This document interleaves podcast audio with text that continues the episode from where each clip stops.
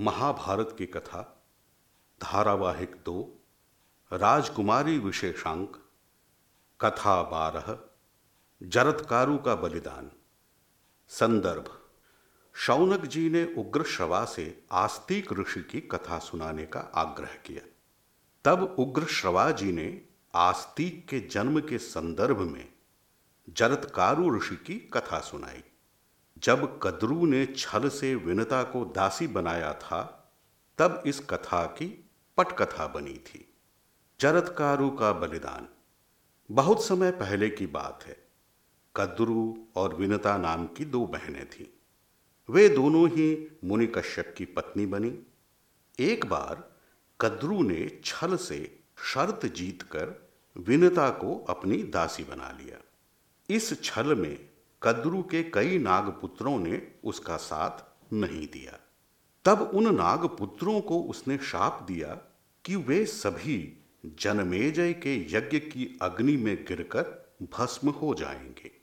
इस शाप की मुक्ति के लिए वासुकी नामक नाग ने बहुत प्रयत्न किया। फिर एक दिन उसे पता चला कि उसकी बहन जरतकारु का पुत्र ही सर्प जाति का रक्षक बनेगा और उसकी बहन की शादी इसी नाम के ऋषि के साथ होने पर ही ऐसा भाग्यशाली पुत्र पैदा होगा। तब उसने जरतकारु नाम के ऋषि की खोज प्रारंभ कर दी।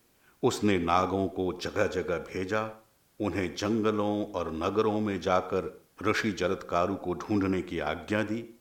नागों की टोलियाँ गोपनीय ढंग से जगह जगह ऋषि जगतकारु की खोज में जुट गई। कुछ दिनों के बाद वासुकी को पता चला कि इस नाम के एक ऋषि दूर वन में घूमते रहते हैं। जहाँ शाम हुई, वहीं रुक जाते हैं। उन्होंने कठोर ब्रह्मचर्य का व्रत लिया हुआ है। यह समाचार जानकर वासुकी निराश हो गए। उन्हें अब शाप से मुक्ति का कोई उपाय न सूझ रहा था। उधर एक दिन ऋषि जरतकारु ने अपने पितरों को खस के तिनके के सहारे लटकते देखा। उसकी जड़ को चूहे कुतरते जा रहे थे। ऐसा प्रतीत हो रहा था कि वे कभी भी गिर सकते थे। ऋषि जरतकारु को यह घटना विचित्र लगी। उनके पूछने पर उन्होंने बताया, हमारे वंश का नाश होता जा रहा है। जितना खस का जड़ बचा है, उतना ही हमारा वंश बचा है। वह आधी कटी जड़ जरतकारु है। और वह चूहा काल है। वह चूहा एक दिन जरतकारु को नष्ट कर देगा और हम सभी नरक में चले जाएँगे। यह सुनकर ऋषि जरतकारु सोच में पड़ गए। तब उनके पितरों ने पुनः कहा, देखिए, आपने पूछा तो हमने बता दिया। कृपा करके जरतकारु को यह बता दें तो हम पर बहुत कृपा होगी। जरतकारु को यह सुनकर बहुत दुख हुआ और वे बोले आप लोग मेरे पिता और पितामह हैं। मैं ही आप सबका दोषी जरतकारु हूँ। कृपया मेरे करने योग्य कार्य बताइए। तब उनके पितरों ने कहा, बेटा, तुम संयोगवश यहाँ आ गए।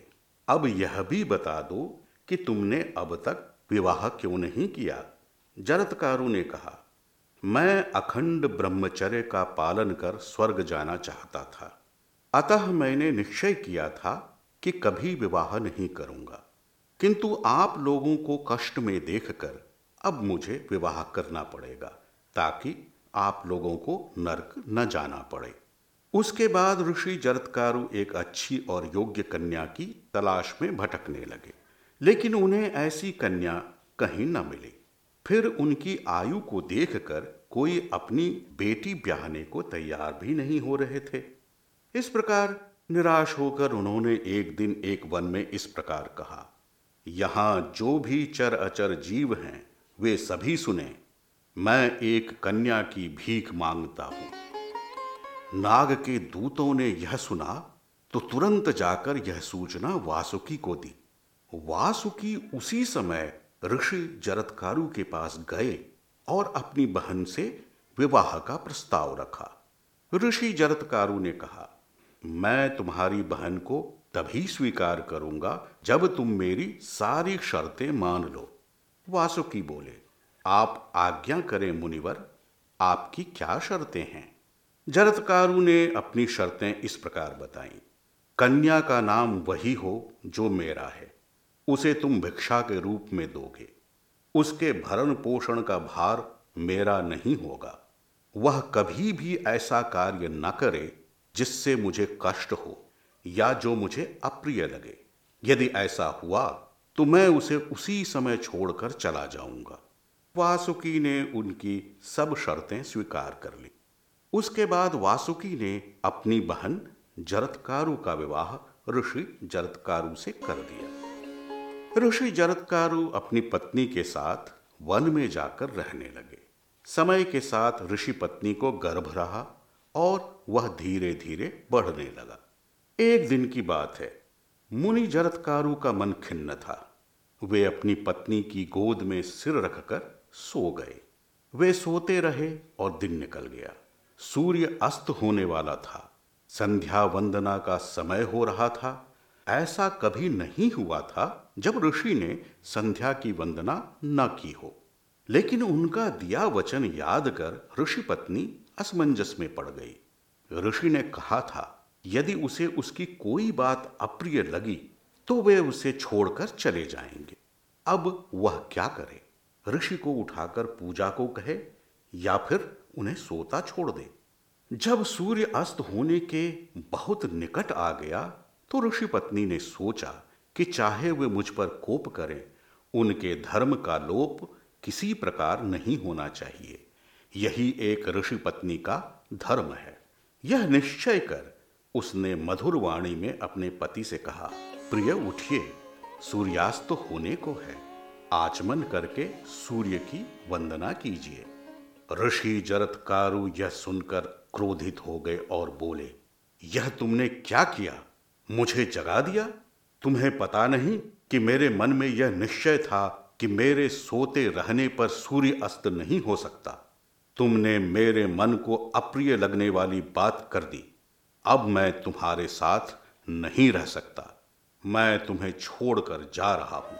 नाग कन्या जरतकारु ने दुखी होकर कहा, मैंने आपका अपमान करने के लिए आपको नहीं जगाया। मैंने सोचा कहीं आपके धर्म का लोप न हो जाए। फिर भी आपको दुख हुआ। तो मुझे क्षमा करें, लेकिन मुझे छोड़कर न जाएँ। ऋषि जरतकारु न माने। उन्होंने कहा कि यही उनकी शर्त थी और इस बात से पीछे हटना उचित न था। यह कहकर वे जाने लगे।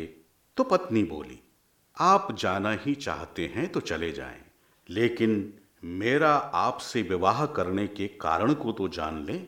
मेरे भाई वासुकी ने जो सोचकर आपसे मेरा विवाह कराया था वह अभी पूरा न हुआ है।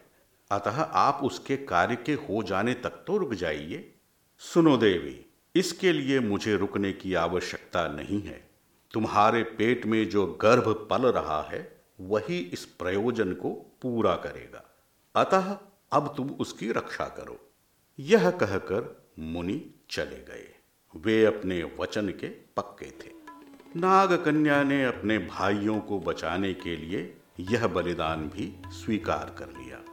पति होते हुए भी वह पति के साथ नहीं रह सकती थी। अब उसने अपना सारा ध्यान अपने होने वाले बच्चे पर लगा दिया, जो सर्पों की जाति का उद्धार करने के लिए जन्म लेने वाला था।